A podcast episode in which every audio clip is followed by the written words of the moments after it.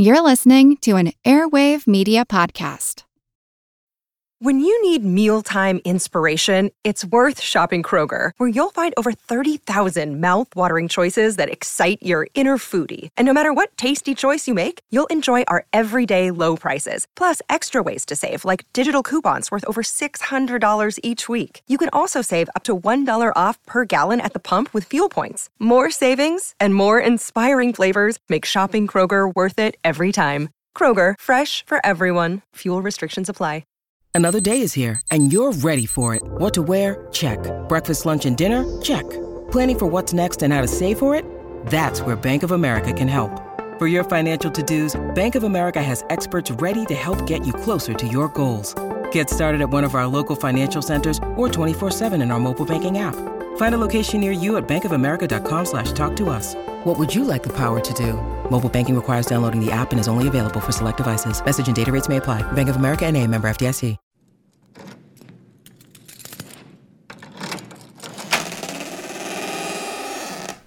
Uh, watch your step here, Molly. I haven't been down these steps in a while.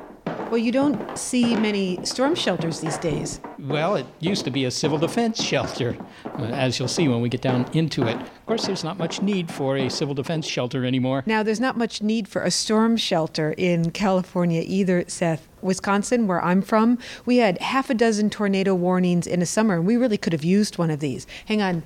Okay, where's the light? It's right in, right in front of you. Just, just pull on that Okay, thing. hang on. Okay. Great. Well, I'm glad to see the bulb still works. Thanks for helping me look for my collection of uh, model railroad stations, you know, Penn Station, Philadelphia, Newark, whatever, all made out of old popsicle sticks. And how old were you when you made these? Uh, 13.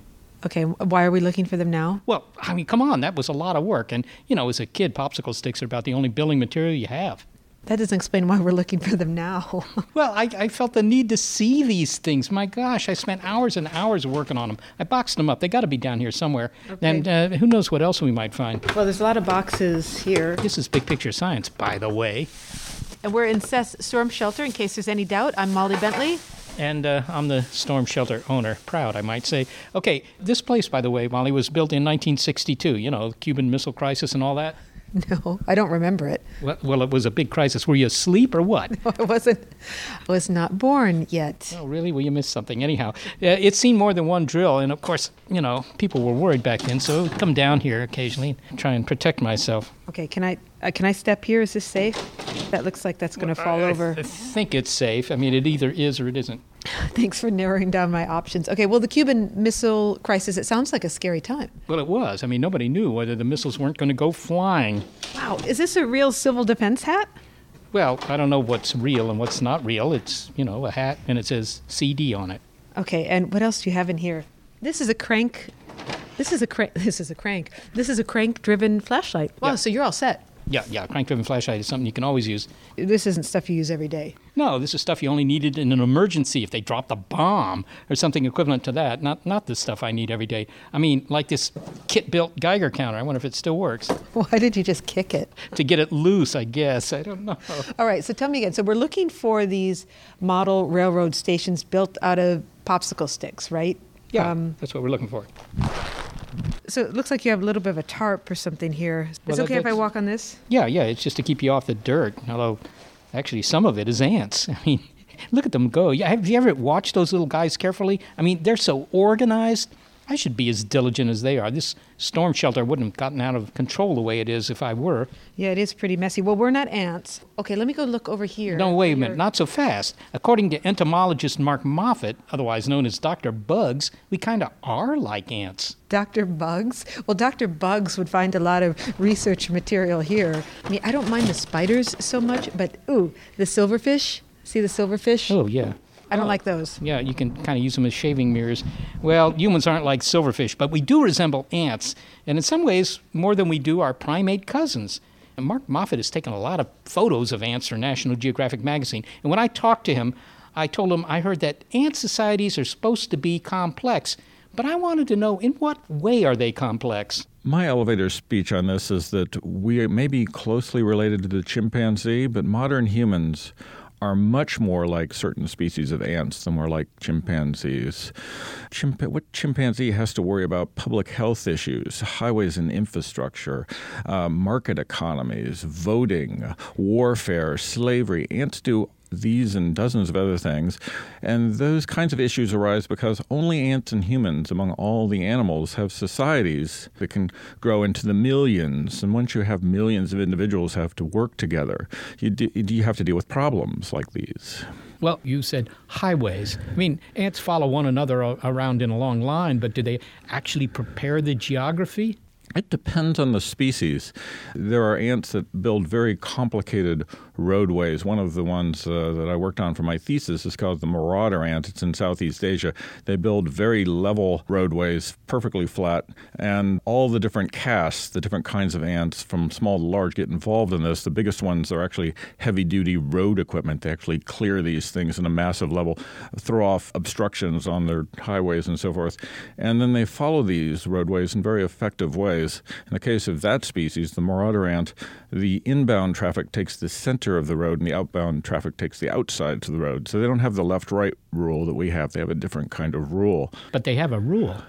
Well, it appears to be a rule. It's actually, in, like many things in ants, it arises through just the mass action of many individuals.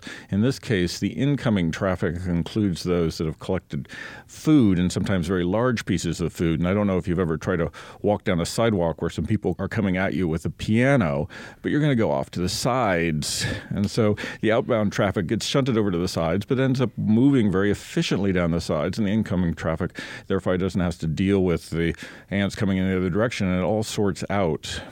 it, it sounds like a, a good strategy. Now, one thing that I think everyone knows about ants is that they're not always friendly to other ants. Why do ants war with other ants? Ants war with other ants uh, like most species war, and that is because of resources. And let me correct myself slightly because only ants and humans have what really should be called warfare. Uh, this word warfare has been applied to chimpanzees and other things, but really, when it comes to massive engagements of group against group, only ants and humans have done it. And this is a product of the fact that these societies, once they get big enough, have this excess labor force. They can pour forth troops at each other. And I, I just did an article for Scientific American a few months back, which reviews many of the principles of warfare. And ants basically follow most of the principles of warfare that humans have invented. There's even a terrorist ant that blows up when it contacts the enemy. But the flanking movements, the way you allocate troops, how to get masses forward, it's a big deal in ants to outnumber the other side. This is one of the basic rules of warfare is that if you can get enough individuals out there, Lanchester's rule of battle is that uh, you can just swamp the other side and kill them. It doesn't matter if your troops are even very good. My goodness, this reminds me of some cheesy films about 20 or 30 years ago in which the ants indeed uh, take on the humans, and uh, for a while they, they seem to win. So I wonder whether the ants are reading von Clausewitz. Maybe we should be re- reading their army manuals, if you will. I mean, do, do military people actually study ants? Maybe they should. I uh, think a lot of principles about ants have been used by the military. I think they're aware of these kind of things. Uh, net warfare and the internet kind of safety issues uh, have used researchers working with ants to apply some of the principles. So there is some value there. But it's true that in ants and humans, it is basically a product of larger societies. When you have huge societies like ours, we may not have a lot of fighting going on right now, but we're actually outstripping our environment to keep our standard of living high. The question becomes if you look at the ants and how they're having warfare, if we actually run out of resources, we're going to be in serious shape for, for warfare to re emerge in humans. In ants, you find warfare emerging as societies get large and they're outstripping their environments. Uh, there are, are, a lot of ants out there. I think everyone knows that. Uh, but give me some idea. How many ants are there on the face of the earth? There's about a million ants per human. Coincidentally, if this figure is correct, and graduate students are probably still crunching the numbers somewhere, it means that ants weigh about as much as humans weigh in aggregate. No, not not individually. Could you could you follow one ant around all afternoon getting his picture and then come back the next day and know which ant that was? Are they that different? well, insofar as you can follow people from the top of a Ferris wheel as individuals, uh, if we weren't dressed, it would be a little more difficult, wouldn't it? I mean, that one's wearing the big purple, the purple shirt makes it easier in the case of people. But from a distance, as we normally see ants, of course, they all do look the same, and chimpanzees all look the same until you become Jane Goodall. But in fact, if you watch ants long enough, you get to know there's some people always assume insects are really hard working, like the the bumblebee and so forth, the honeybee, I should say. But uh, there are ones that work much harder than others. You, you, you get to know a certain ant's personality, as it were. There's the one that's always trying to get everyone else to get something done. It's like the person that always does the dishes. You can see these differences, and it's hard to pick these out in a huge society, as some ants have massive societies, as it's hard to pick out probably a person in New York. But uh, uh, they are there. The differences are there. Let me get some idea of how perfected these little guys are. I mean, uh, when did ants evolve? When did they first appear on the Earth? How, how long ago was that? Well, it's, uh, it's they were uh, they appeared at the time of the dinosaurs. It took them a little while to get going. Like the mammals, they stayed in the underbrush for forever, and then when the dinosaurs collapsed, the flowering plants exploded, and that's when ants really took off uh, because suddenly there was leaf litter everywhere. Before that, there wasn't a lot of like little things going on where you can hide in on the ground level at an ant size. Suddenly, all this leaf litter was there. All the things moved into the leaf litter. Ants could hunt. There were flowers and nectar, and all kinds of things happened. Really, uh, the demise of the dinosaur caused an explosion in all kinds of worlds for all kinds of things. Ants, mammals are just two. Well, okay, so somewhere between, let's say, 50, 100 million years, make the yes. numbers easy, 100 million years of ants something yes. like that. Okay. And and how long uh, does an ant live typically? Well, a few weeks. The queen can live for years, of course, but the average ant actually outlasts the average insect. So even though it's a hard-working life, they do pretty well as insects go. All right. So if there are 10 generations per year, uh, you're saying, you know, there have been a billion generations of ants. That beats humans. There have been 10,000 generations of humans. So these guys must be pretty refined by now. They must be really good at being ants. Yes, and to be good at being an ant doesn't necessarily mean being smart. So, in ants and in humans, uh, societies depend a lot in many of their characters on the size, the population of the societies. And for both ants and humans, coincidentally perhaps, societies vary over the same range. From a couple dozen in hunter gatherer groups to millions in modern city states, ants have the same range. So, if you there are many species of ants that just have a very small population. And those ants have to be, as individuals, like hunter gatherers in our human societies, they have to be much more adept in doing multiple things and carrying out things. And they have to be careful. They can't make mistakes because there's only so many of you. You can't lose too many. So those ants are probably perhaps smarter and when you get these bigger and bigger societies, you get more and more craziness. Things accelerate. As you know, societies accelerate in humans as societies get bigger. This has actually been studied now. In ant societies, as they get bigger and bigger, everybody's moving faster and faster. It becomes like Times Square for ants. And uh, they can afford to make a lot of mistakes. So you see ants doing the stupidest things all the time in these big societies, going the wrong way and so forth. But because there's so many of them, because there's such redundancy, this is really their way of being creative. Ants trying all kinds of things, even though they appear to be mistakes, can lead to unexpected consequences. An ant might find a piece of food that everyone else would have missed, and so forth. So the payoff for being precise is much better if you're in a small society, and for being uh, messy is better when you get to these bigger societies. Is there a lesson for our future in this? I have to admire those ants. They're fairly horrifying, these ants, and it includes a number of other invasive species that conceivably do the same thing or something close to. You know, they're very effective at escaping, getting around the world, and conquering. They're the insect equivalent of a human being. And basically, we see what goes wrong when it's mindless and not controlled.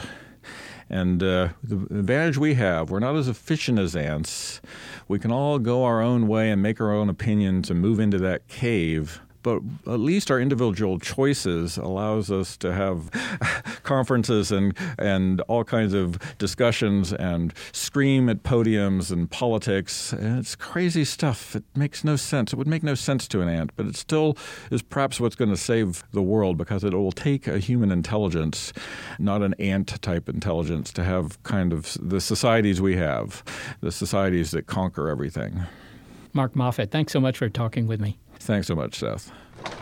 Mark Moffett is an entomologist. Why isn't he called an entomologist? I guess he's anti that. I, I don't know.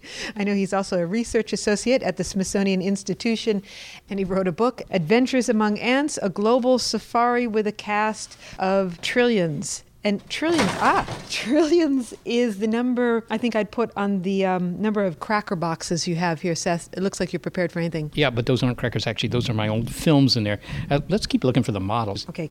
I mean, after all, who knows what we're going to find on Big Picture Science? Your brain needs support, and new OLLY Brainy Chews are a delightful way to take care of your cognitive health. Made with scientifically backed ingredients like Thai ginger, L-theanine, and caffeine, Brainy Chews support healthy brain function and help you find your focus, stay chill, or get energized. Be kind to your mind and get these nootropic chews at olly.com. That's O L L Y.com. These statements have not been evaluated by the Food and Drug Administration. This product is not intended to diagnose, treat, cure, or prevent any disease. Hey, uh, Molly, would you help me move this tub of flashlight batteries? We have everything you need down here to survive a storm. You mean like a can of soda? You don't have very big storms in California. It's not like the Midwest where you'd have tornadoes and you'd have to take shelter. Although there are earthquakes. Okay, I'll give you that. Oh, yeah. Hey, look what you pulled out there. Oh, yeah. That's my 2.4 inch refractor. I could get sharp views of Venus, Jupiter. I Even saw Pluto once with that thing back when it was a planet. You sure it's at your 2.3 inch refractor telescope? I, I know my telescopes. It was 2.4. Okay, I'm going to set it down carefully. I'll move the box here of de- dehydrated casserole. Looks like it says, I'll just move this over here. What do we know about Pluto these days anyway, now that it's been classified as an icy body? It's no longer a planet? Well, uh, it has four moons and it's undoubtedly covered in ice. But beyond that, we don't really know too much. But we're going to know more. I mean, NASA's New Horizons spacecraft, launched in 2006, not so long ago, is on its way to Pluto to get the first close up ever views of our former solar system's most distant former planet. Uh, John Spencer is a planetary scientist at the Southwest Research Institute in Boulder, and he says given that this is a nine year flight time, the New Horizons craft is about two thirds of the way there. We're starting to close in on Pluto. We're somewhere between the orbits of Uranus and Neptune right now. We're homing in on Pluto, and it's, it's getting exciting. Well, how exciting is it? I mean, is there anything to see between Neptune and Pluto? Uh, there's not much to see from where we are right now. We can see Pluto. If we take long exposure images looking ahead, we can see Pluto against the background stars. We know it's there. We're heading in the right direction. But most of the spacecraft is hibernating, and we wake it up every few months to check it out. Recently, it's done a rehearsal of the Pluto flyby where we're going through all the maneuvers we'll do when we get there. But most of the time, it, it's asleep, just biding its time as we close the distance to Pluto. Now, when it finally gets to Pluto, it isn't going to hang out around the Plutonian, if that's the right adjective, system. I mean, it's going to fly right by. And, and why is that? We're going to fly by Pluto at about eight miles a second. We don't have enough fuel to slow down when we get there. We will take data very quickly as we go past, shoot thousands of pictures, fill up our big digital recorder in a very short period of time. But yeah, we can't afford to slow down. We don't have that kind of fuel on board. Okay, so this is going to be a quick thing. I mean, this is like, uh, I don't know, being on American Idol. You know, you rehearse for months, and then you've got, you know, a few minutes of uh, excitement, and then it's kind of over. Well, I, it's all over except for getting the data back down. We fill up our big digital recorders, and then it's going to take us several months, up to a year, to get every last bit of that precious data back down to the Earth. So that's going to be an exciting time just the months afterwards, seeing new stuff coming down from those precious few hours. Every few days, we'll see something new, amazing in the data stream. Now, you've mentioned the cameras. Of course, there are cameras on board, various kinds of cameras. So we're finally going to get a picture of Pluto. We're going to see what it looks like. If, if somebody held a gun to your head today and said, hey, look, what do you think Pluto looks like? Uh, anything you could say about that? I think Pluto is going to look amazing. The best guess we have as to what it might look like is pictures of Neptune's moon Triton that the Voyager spacecraft took in 1989. Triton is kind of similar to Pluto. Triton looks completely strange and weird and very exotic, and we think Pluto will be equally exotic. Can, can you tell me, describe what uh, you know Triton looks like? Uh, Triton is a world with all kinds of strange landforms we don't understand. Uh, it doesn't have many craters on its surface, and craters are produced by random comets and asteroids smashing into objects over the age of the solar system. So the fact Triton doesn't have many craters means its surface is pretty young, which means Triton is alive, it's geologically active, it's resurfacing, covering up any craters that form. It's um, covered with ice? It's covered in ice, and we think there are ice volcanoes or something like that on Triton. We see things that look like that on the surface. So Pluto will probably also be alive in the interior. We don't expect it to be just a cratered ball of ice like some of Saturn's moons, for instance. We think it's going to be a very exotic surface. How long does the spacecraft spend close enough to Pluto that you can do these measurements? We'll our really primo data will be taken within two or three hours of the closest approach period. That's when we'll get our highest resolution pictures. But we'll have weeks on approach when we'll get pictures much better than we have now from the Hubble telescope. We'll be watching Pluto rotating every day. It will get bigger and bigger in our field of view, and we'll see more and more detail. It's going to be really exciting. So, what's the smallest thing you'll be able to see? How, how small a, a feature will this camera be able to see? We'll be seeing things in our closest pictures down to about 100 yards across. We have a very powerful telephoto lens on our camera, so we'll be able to see a lot of detail. When Voyager flew past Triton, which is our best view of any object kind of like Pluto up to now, it couldn't get images nearly that detailed. And we'll be get, measuring the composition, we'll be mapping the ices across the surface, and we'll be able to see patches of some exotic ice that are as small as a, a mile or two across. So it's really going to be a spectacular data set. John, I've got to ask you know, when this mission was conceived and launched, Pluto was still one of the nine planets of the solar system. Now, this thing is, you know, on its way, and suddenly Pluto is demoted. Does this demotivate you at all? I, I absolutely doesn't make any difference to how fascinating a place Pluto is. We, it's good to have classification schemes, and there's a variety of opinions on the project, I should say, as to whether this was a good change in the classification scheme or not. But we all know it doesn't really matter. Pluto is Pluto, it's its own thing. It's going to be an amazing place, unlike anywhere we've been before. And whether you call it a planet or you call it a dwarf planet or something else makes no difference to Pluto. It's going to be happy to see us and uh, it's going to be uh, revealing wonderful things to us, I'm sure. So, 2015, that's when it arrives? That's right. Uh, July 14th, 2015 is our day of closest approach. And we've kind of been in a bit of a lull in the mission all these years, crossing the empty stretches of the outer solar system. Now we're starting to ramp up and we're having more meetings. We're spending more time fine tuning all the details of the mission, doing these rehearsals on the spacecraft to make sure everything goes smoothly when we get there. So we're really starting to get into the mood that yes, this is not some indefinite time in the future. This is really happening and it's happening soon, and we'll be there. John Spencer, thanks so much for talking with me. Um, you're welcome. I enjoyed it. John Spencer is a planetary scientist at the Southwest Research Institute in Boulder, Colorado. He's a member of the New Horizons science team. Okay, Seth, where should I put this box? Can uh, I throw this stuff out? We should throw some stuff out. Uh, yeah, but not that stuff. No, I need hey, that. Hey, hey, is that an original frisbee? Uh, yeah. One of the first ones, huh? Well, I guess you needed something to do if you're going to be down here in your storm shelter or civil defense shelter or whatever. That's right, a space five feet by four feet. You know what that frisbee looks like? Kind of looks like a flying saucer. Yes, it does, other than the fact that it's yellow plastic, doesn't have any green occupants. Maybe you should have bought it in Roswell, New Mexico. Yeah, it's been 65 years since that famous incident in Roswell. And even after all that time, Molly, there's still a lot of people who think that aliens came who knows how many hundreds of light years to visit New Mexico and then crashed into the desert. They continue to believe it's what paranormal investigator Joe Nickell calls the Roswellian syndrome. Joe, when it comes to bizarre stories, uh, there are some that are clearly iconic when I think of UFOs, and I get to think about UFOs just about every day, uh, obviously Roswell comes to mind. Now, you've looked at these things not so much in terms of uh, whether they're true or false, whether aliens were really involved or not, but how the stories develop, why Roswell has become, if you will, the poster child of UFO uh, stories. You call this the Roswellian syndrome. Well, you have to you have to recognize that Roswell is the holy grail of, of ufology.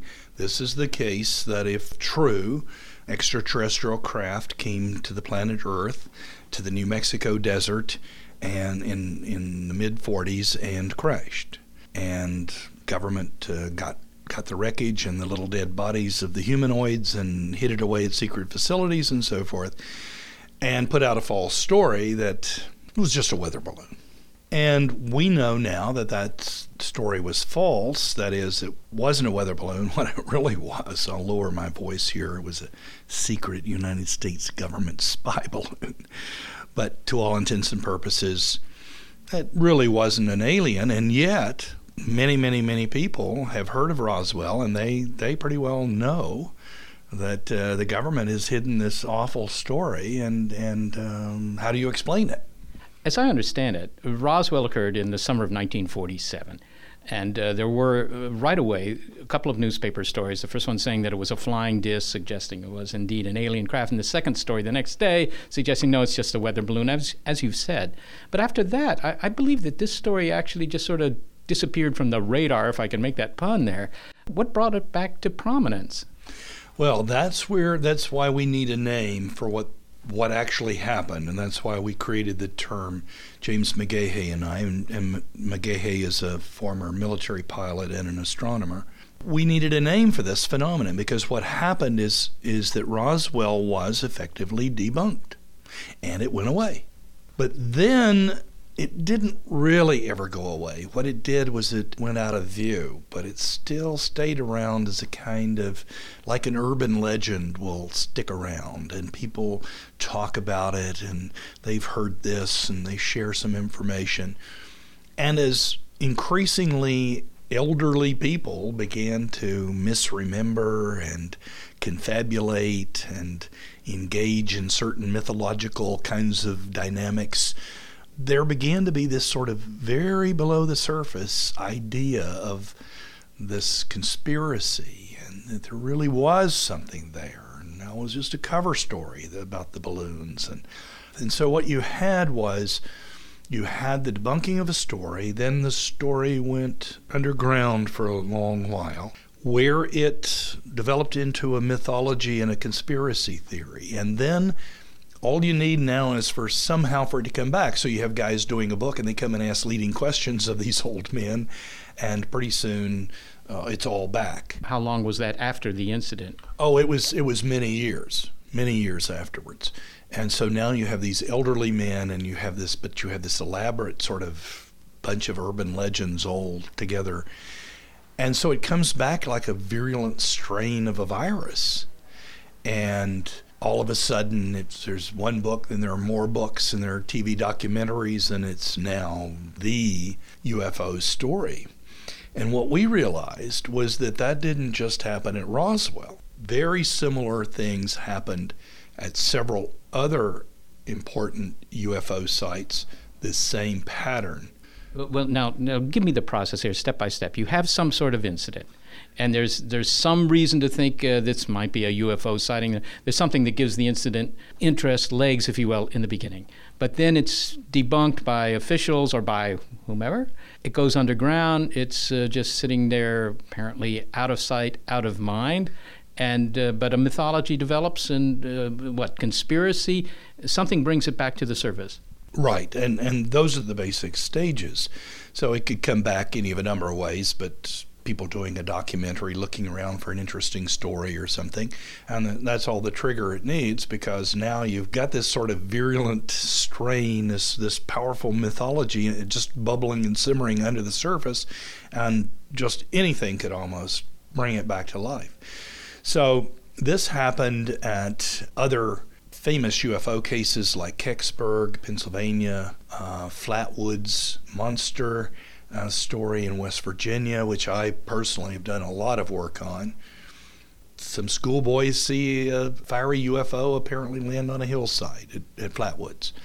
They go rushing up there. They it's getting dark. They shine their light. They see this creature with sort of a face shaped like the ace of spades and shining eyes and comes at them with terrible claws, kind of in a gliding motion and a high pitched hissing sound, i.e., barn owl. and so the story is pretty clearly debunked at the time as it was probably an owl and a meteor, and very good evidence that that's right. So what happens? It goes underground. But the people who saw it uh, kind of groused over. They weren't taken seriously, and they, you know, and they tell people, and and so on. So it's it's under the surface, and then in comes at some point some ufologist looking for, you know, a career making story, a story the government has covered up. This is almost always a part of this this plan. And so the, the Flatwood story comes back up, but now it's a cover up and it's uh, theories about it was some kind of spacecraft and or robotic figure and so forth. What, what we think is, is helpful with all this is that we understand Roswell, we think, pretty well and isn't it interesting that several other incidents have the same kind of process? And the process, very understandable how it works, makes perfect sense. You can illustrate it with these other cases, but we don't explain all UFO cases by any means. But we're just saying some cases we think it's helpful to call it the Roswellian syndrome. Now, Joe, the thing about Roswell is that people who are into investigating UFO cases, most of them, or many of them in any case, don't consider Roswell a particularly good case. But the public does. That's the one they know about Roswell. What did it for Roswell? Well, I think Roswell's a little hard to, to be so neat about. While it's true that a lot of ufologists now dismiss Roswell, there there are quite a few diehards who who seem to regard it as the possible holy grail of ufology. So no, it's not true, I think, that that everybody in the ufological community has just, just dismissed Roswell. I don't think that's the case, but it is true that it's very popular to the public, mostly because the public caught on due to the first wave after the mythologizing when it, when it makes its comeback, there was a big, intense bunch of promotion for that. And they saw it in books and on TV and all of that. The fact that a little later, when it was really looked at, even some ufologists kind of walked away from it, still a lot there. And so I think that that's it's still a useful model. Why? Because one of the elements of this seems to be that there are some people out there actively looking for the Holy Grail. Mean, they're really wanting to find, and this is this is maybe two different groups. One is the the ufologists who are really just convinced they just need to find the the true case that's really going to you know settle it and convince all the skeptics. And then there's this other group of sort of TV documentary makers who could care less whether it's true or not. But the point is, can we make a story out of this? And those guys are really, really cynical people. I've known many of them they they don't care. And if you start getting too particular and so forth, they'll say, "Oh, come on, it's just entertainment." It sounds like uh, Roswell isn't going to go away, and it's going to have a successor. I have to say, finally, that from the standpoint of Roswell, New Mexico, this was probably the best thing that could have happened to them. Yes, it's been good for business, hasn't it? Joe Nickell, thanks so much for talking with me. Thank you, Seth.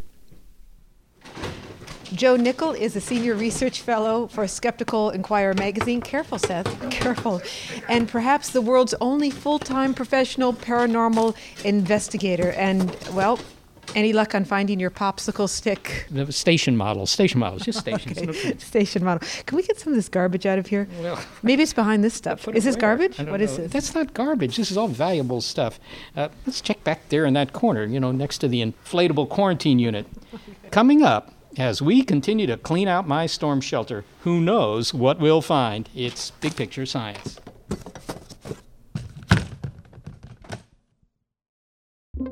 With Wired Science, you can geek out all you want. It's a podcast for anyone obsessed with math, science, space, biology, or technology. And it provides in depth coverage on current news and discoveries. From strange diseases that turn your tongue fuzzy to tech that'll help crops grow from space. New episodes are released nearly every day, and they're typically under 10 minutes, so you can easily make them a part of your daily routine. Listen in the morning while you're getting ready, or during lunch while you check NASA's astronomy picture of the day. Check out Wired Science now, wherever you get your podcasts. That's Wired Science, wherever you get your podcasts. Okay, we're closing in on my wooden, wooden models. I can feel it. Boy, there sure is a lot of stuff down here. Okay, I don't know what you're feeling, um, but I wouldn't touch too much of that stuff. It feels kind of moldy. Well, you know, mold could be good for you. okay, listen, I've made a pile of stuff, all this stuff over here that we could throw out if you're willing to throw it out. And so far, all that is um, is one box of clarinet reeds, a oh, uh, a pair of pliers that are rusted shut, and two cans of empty soda. You got to get rid of more than that, Seth. Uh, you never know what you're going to need. You're a pack rat. Well, uh, speaking of rats. Oh, don't say it. Well, there are no rats down here. Okay, good. They don't do well where there isn't any food, or at least any edible food. Hey, here's my portfolio of astronomy photos. I made these through my four and a quarter inch telescope. Man, look at these things. Look at the moon there. Isn't that pretty good? That's pretty good for a four and a quarter inch. You sure it's not four and three quarters inch telescope? I know my reflectors. This is four and a quarter. These are, uh, these are well, here's one that I tried to get the moons of Jupiter. But this one's actually a great shot, Seth, but you didn't take this one. This is the famous Earthrise. Yeah, well, I wasn't in a position to take that. This was taken during the Apollo 8 mission. Okay, you were watching TV at that point. Uh, yeah, I, I think we had a TV. okay. it's a beautiful shot. It's a half sphere of the Earth. It seems to be rising over the horizon with the moon in the foreground. It's really an iconic photograph. Yeah, it was taken by William Anders in 1968. So I'm Bill Anders, and I was a lunar module pilot on Apollo 8. Otherwise known as an astronaut. Right. And you are the photographer behind the famous photo of Earthrise. Can you describe this photo? Well, Earthrise is not a particularly good photo uh, as photographers go, but it was the first photo of the Earthrise on the first flight to the moon. And I think it caught people's attention and became iconic in the sense that it showed the only color that we could see in the universe was our home planet and taken over the stark, beat up looking uh, lunar surface. The contrast, I think, and the, the beauty of our home planet really tugged at people's heartstrings and emotions. Some people might disagree that it wasn't a beautiful photograph. Well, it's a nice photo. I mean, I'm from a technical point of view. okay, you're being somewhat modest. Now, this photograph, you see a little bit of the moon, and then you see the Earth rising up, and you just see like a crescent of the Earth, or part of it is missing because it's rising the way that we see the sun rise or the moon rise, right? We went when the moon was very new. And so there was only a small sliver of the moon illuminated when viewed from Earth. And, and so the Earth, uh, when viewed from the moon, is just the converse of that. So it wasn't a full Earth, but it was uh, pretty much full Earth. And some of the moon is in the picture. And it, you weren't on the moon because in 1968, when you flew on the Apollo mission, you were orbiting, right? Right. We were we were the first to go around the moon.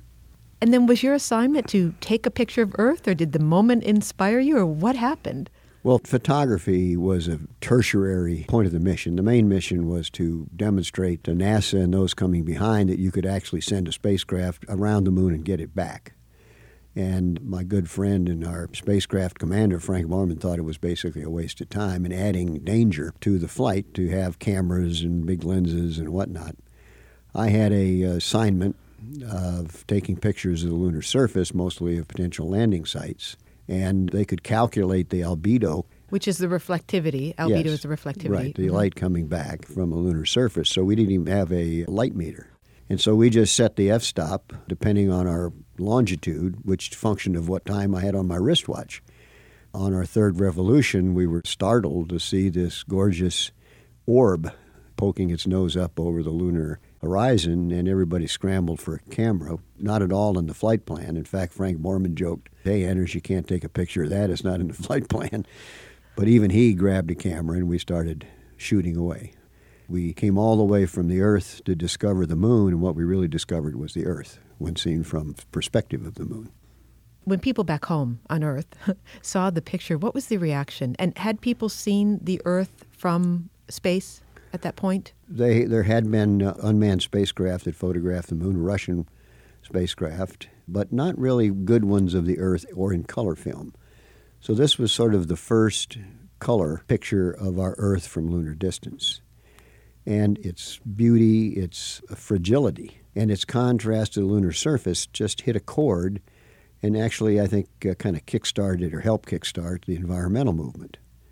Do you remember what comments people said to you when they first saw this photograph?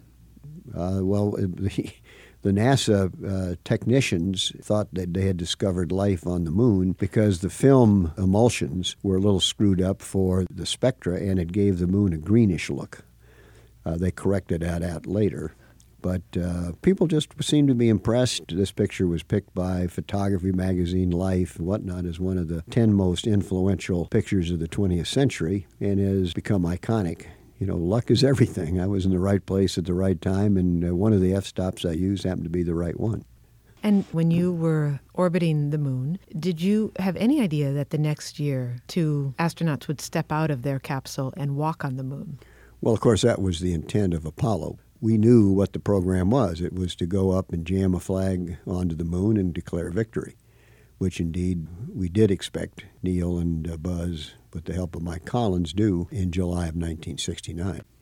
Finally, Bill, if you had a chance to go back into space again, would you go? Oh, sure. I mean, uh, I've be- not become a particularly big supporter of the shuttle, but if they asked me if they want to have a, one more billion dollar launch to just take me up by myself, I'd say, sure, I'm ready to go. Thank you very much for speaking with us. Well, it's uh, been uh, really great to be with you. Thank you. William Anders was an astronaut on the Apollo 8 mission. Seth, this may be, ooh, I got to be careful here, but um, this looks like this could be your box of models. Wait a minute, let me get into it. Hold it. Careful. Well, no, no, it's uh, Very delicate. yeah, so am I. All right, wait. Oh, that's that's they. That's those are the models. Look, look, look, look. It's Penn Station, Newark, in popsicle sticks. Okay, so you had a lot of extra time on your hands when you were 13. Well, I, well, I did, but I, you know, I always try to be creative. You know. Did you do more than just Penn Station? Well, there are a lot of Penn stations. The whole Pennsylvania Railroad had Penn stations. There must have been hundreds of them. I didn't do them all. I did three. Okay, so you did three. And, um, you know, this suggests that you were actually a pretty creative child when you were young. I mean, I think of you as a science person, but maybe not necessarily artistic, if that's fair. Well, you know, I was always interested in, in, I don't know, drawing things and so forth. I wasn't very good at it. In building things, I love to build things. I still like to build things. It's just very satisfying. Well, you spoke to Jonah Lehrer about creativity recently because he has the book out, Imagine How Creativity Works. And what did you ask him? Is creativity something that just comes to you? Do you have to work hard on it? What is it? Well, I wanted to know whether you needed some sort of incentive, some sort of inspiration. You know, does creativity, is that the result of some moment of inspiration? Is it that simple? I wish it were. Um, I wish creativity were just about those grand epiphanies that come in the shower. And, and that's definitely part of the process, but it's not the only part. Um, you know, when you talk to creative people, people who are in the business and, and do it every day, they often begin by describing their moments of insight, these you know these aha moments, and then if you press them, they'll willing to talk. They confess about all the hard work that came after, about how you know they had this great idea, but then they still had to spend five years editing it, going through revision after revision, draft after draft, and that's the miserable part of the process. In that part of the process, it's not romantic, it's not fun, but it's just as important. So creativity isn't just about moments of insight, it's also about all the hard work that comes after. Apparently, the dancer Twyla Tharp said that creativity is hard work and discipline. You have to have a routine and apply yourself, not just sit around and wait for a light bulb to go out. But on the other hand, well, that sounds very American, you know, diligence. Ninety-nine percent perspiration. Yeah, right, right. Just put your nose to the grindstone. yeah. That's the American way. And yet, and yet, we don't seem to value that stick-to-itiveness nearly as much as we do you know the brilliant insight that somebody had. Is that just because it's a better story? I think so. I think that's a big part of it. I think it's more fun to talk about the breakthrough in the shower. Um, it, it's less fun to talk about the obvious work that needs to be done. You know beethoven describes his musical notebooks going through 70 different versions of a single musical phrase before he finds the most beautiful one. Now it's always much more fun to just tell the story about how you wrote it in the shower but I think we have to also pay respect to the guy who's willing to go through 70 different versions until he finds the best one. well, what about the brute force creativity? I mean, one of my heroes is Thomas Edison. Uh, but on the other hand, Thomas Edison wasn't really interested in theories about how things worked. He just tried everything. I mean, his invention of the light bulb was, you know, kind of a brute force form Yeah. of creativity. I think brute force creativity is a noble pursuit. Up to a certain point. But I think one of the things the science of creativity teaches us is that it's great to just persist and persist and say, I'm not leaving this room until the light bulb is done, until I've found it, until I've invented it. But at a certain point, I think you're also just going to be kind of running in a circle. You're going to be wasting your time. You're going to be squandering working memory and your attention on this problem because you're just going to be stuck. And there's probably going to be a wrong answer you just can't get past. And so what the science says is invest in that grit, be persistent, you know, double down on that 99%, just perspiration. But then once you hit the wall, once you feel like you've stopped making progress, the most productive thing you can do is forget about work. That's when you need to take a break and, and go for a walk, play some ping pong, find some way to forget all about work. I'll use that on my own efforts. I, I, the trouble is, I'll think that I've hit the wall just about every 30 minutes. well, there's this there's this great line of Einstein's where he said, "Creativity is the residue of time wasted." And I think what he's trying to get at is that a lot of our best ideas do come when we've left work behind, when we are doing stuff that to some outside is going to look like we are just wasting time, we are goofing off. You know, that's often what you need to do. You know, once you've hit the wall, once you've stopped making progress, and, and it's important to really work until you feel like you've hit the wall, then you have to make time to waste time. Can you tell me the story of the invention of post it notes? This is a story that features Art Fry. He was an engineer at 3M and he had heard a presentation by Sheldon Silver, who had invented this very, very weak glue. He was a chemist at 3M. And for years, no one had known what to do with this weak glue. Because, right, if you want a glue, it's to make stuff stick together. What's the purpose of a glue that barely works at all? So it just sat on the shelf at 3M for years, just because, you know, it seemed like a totally useless product. A glue that doesn't work? That's idiotic. And so one day, Art Fry, he sings in his church choir, and he's singing in the choir but he's got this very annoying thing that happens to him every Sunday, which is he puts the bookmarks in his choral book to mark the pages of the songs he's going to sing that week. But then, as so often happens, the bookmarks fall out. Then he's got to frantically reinsert them to keep his place. And so one day he's sitting in church, and this has just happened to him, so he's full of frustration. And, you know, he's listening to this very tedious sermon. It's even a little more boring than usual and his mind starts to wander. He gets lost in this daydream. And it's in the midst of the daydream that he has this great idea that he should take this very weak glue that's been sitting on the shelf at 3M and he should coat his bookmarks in the weak glue. And maybe that glue would be weak enough where it would let the bookmarks stick to the pages, but not so strong that when he moved the bookmarks the next week that they would tear the pages with them. And so that's what he did. And it took a few more weeks of iteration and getting the chemistry just right, but those removable bookmarks would eventually give rise to the post it notes. So the post it notes were born in the midst of this daydream while listening to a tedious sermon in church. I, I don't know if this is a good example of stick to itiveness, or maybe not. I don't know. well, what's interesting is even after he got post it notes right, so he got the chemistry just right, they still couldn't figure out what to do with them because if you give people a pad of these, you know, post it notes in development, turns out people didn't want extra you know versions of them because they just kept on moving them from page to page. They almost worked too well. Yeah, they were too reusable. And of course, 3M is in the business of selling products that people consume and want to buy more of.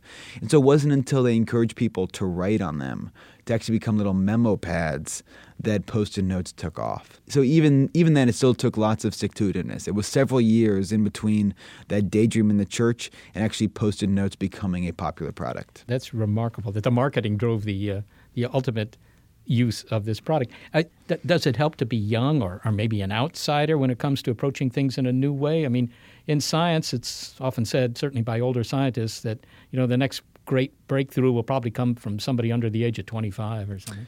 It does help to be young, but it helps to be young because youth are outsiders, because they know less, that's why they can see more. Um, I think this is best demonstrated by the work of Dean Simonton. He's a psychologist at UC Davis, and he's amassed for you know over decades um, these tables called peak ages of creativity, and they're different for every field. So it turns out if you're a physicist or a poet, you're going to have your peak age of creativity pretty young, probably in your early 30s. And and these curves are pretty sad looking because there's this sh- steep ascent, in which case you you know you get good really quickly. Then by the time you 30, 31, you begin your long, slow, steady decline.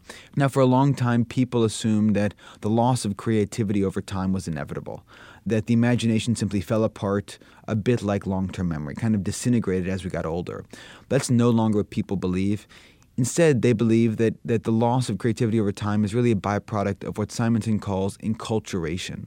That the more time people spend in a field, they become invested in the status quo. They develop habits and routines, ways of thinking. And it's that enculturation, it's all those habits that's what makes them less creative. That's what makes it harder for them to think outside the box. So that's why history is also full of people like Bob Dylan and Pablo Picasso and Paul Erdős, people who find a way to stay creative throughout their entire careers.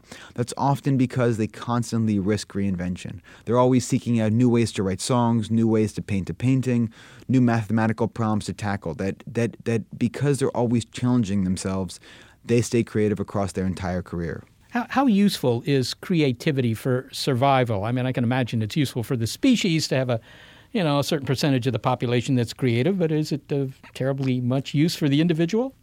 I think it is. I mean, I think creativity has has crafted the world we live in. You know, when you look around at this world, I mean, you can look around this room. It's we are entirely surrounded by our own inventions. Um, it is very tough to imagine anyone in the absence of human creativity. It is it is a defining trait of our species. Um, now, I think your question does raise the point about you know in terms of survival. I think our creativity may also be our undoing. Um, we have created a world that is so full of our things, it's also unsustainable. This is nicely illustrated by the theoretical physicist Geoffrey West, who does these back of the envelope calculations where he's shown that to power a human body at rest takes about 90 watts, just to pump our blood, feed the brain, and so on. To sustain a hunter gatherer lifestyle takes about 250 watts. Now you can ask yourself, well, how much energy does it take to fuel the 21st century American lifestyle? And the answer, it turns out, is 11,000 watts. And then you can ask yourself, well, what kind of animal requires 11,000 watts to live? And the answer is two blue whales.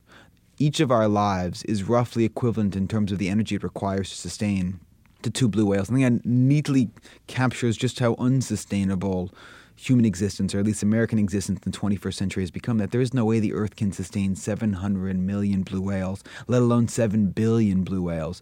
Now the question becomes, you know, how do we escape this trap? How do we take this unsustainable lifestyle and make it more sustainable? Well, the only possible solution is more creativity. The only way we're going to get out of this mess is with more innovation. So, in a sense, this is the paradox. The only fix for our creativity, which has made this wonderful, splendid lifestyle, which is not sustainable, is more creativity.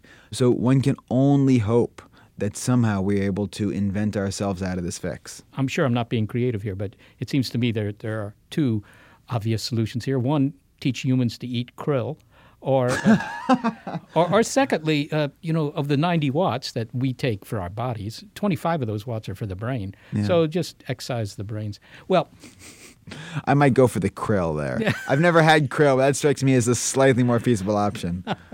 you spend a long time with each meal. Jonah Lehrer, thanks for being with us. Thank you so much for having me on. Jonah Lehrer is the author of Imagine How Creativity Works. And how we're going to work right now is we're going to pick up these boxes, throw out some of this stuff. Congratulations, Seth. I'm, I'm proud of you for getting rid of some of this stuff. Yeah, well, there's another two soda cans, anyhow. Okay, so I'll carry this out of here. What are you going to carry? Um, I have to supervise, Molly. Somebody needs to supervise. Supervise, no, no, supervise my back. okay, I'll carry this.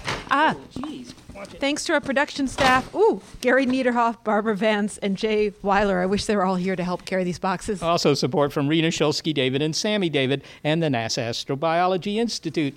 Big Picture Science is produced at the SETI Institute, and a big thanks also to our listeners. Your ears have been attuned to Seth Storm Shelter. You can find more Big Picture Science on iTunes and through the link on our website. And while you're online, why not go to Facebook and become a fan of the program? You can leave your comments there as well.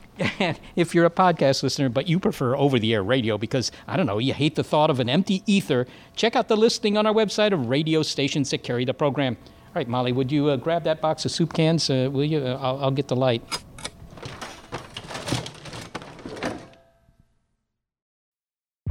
Tech moves fast.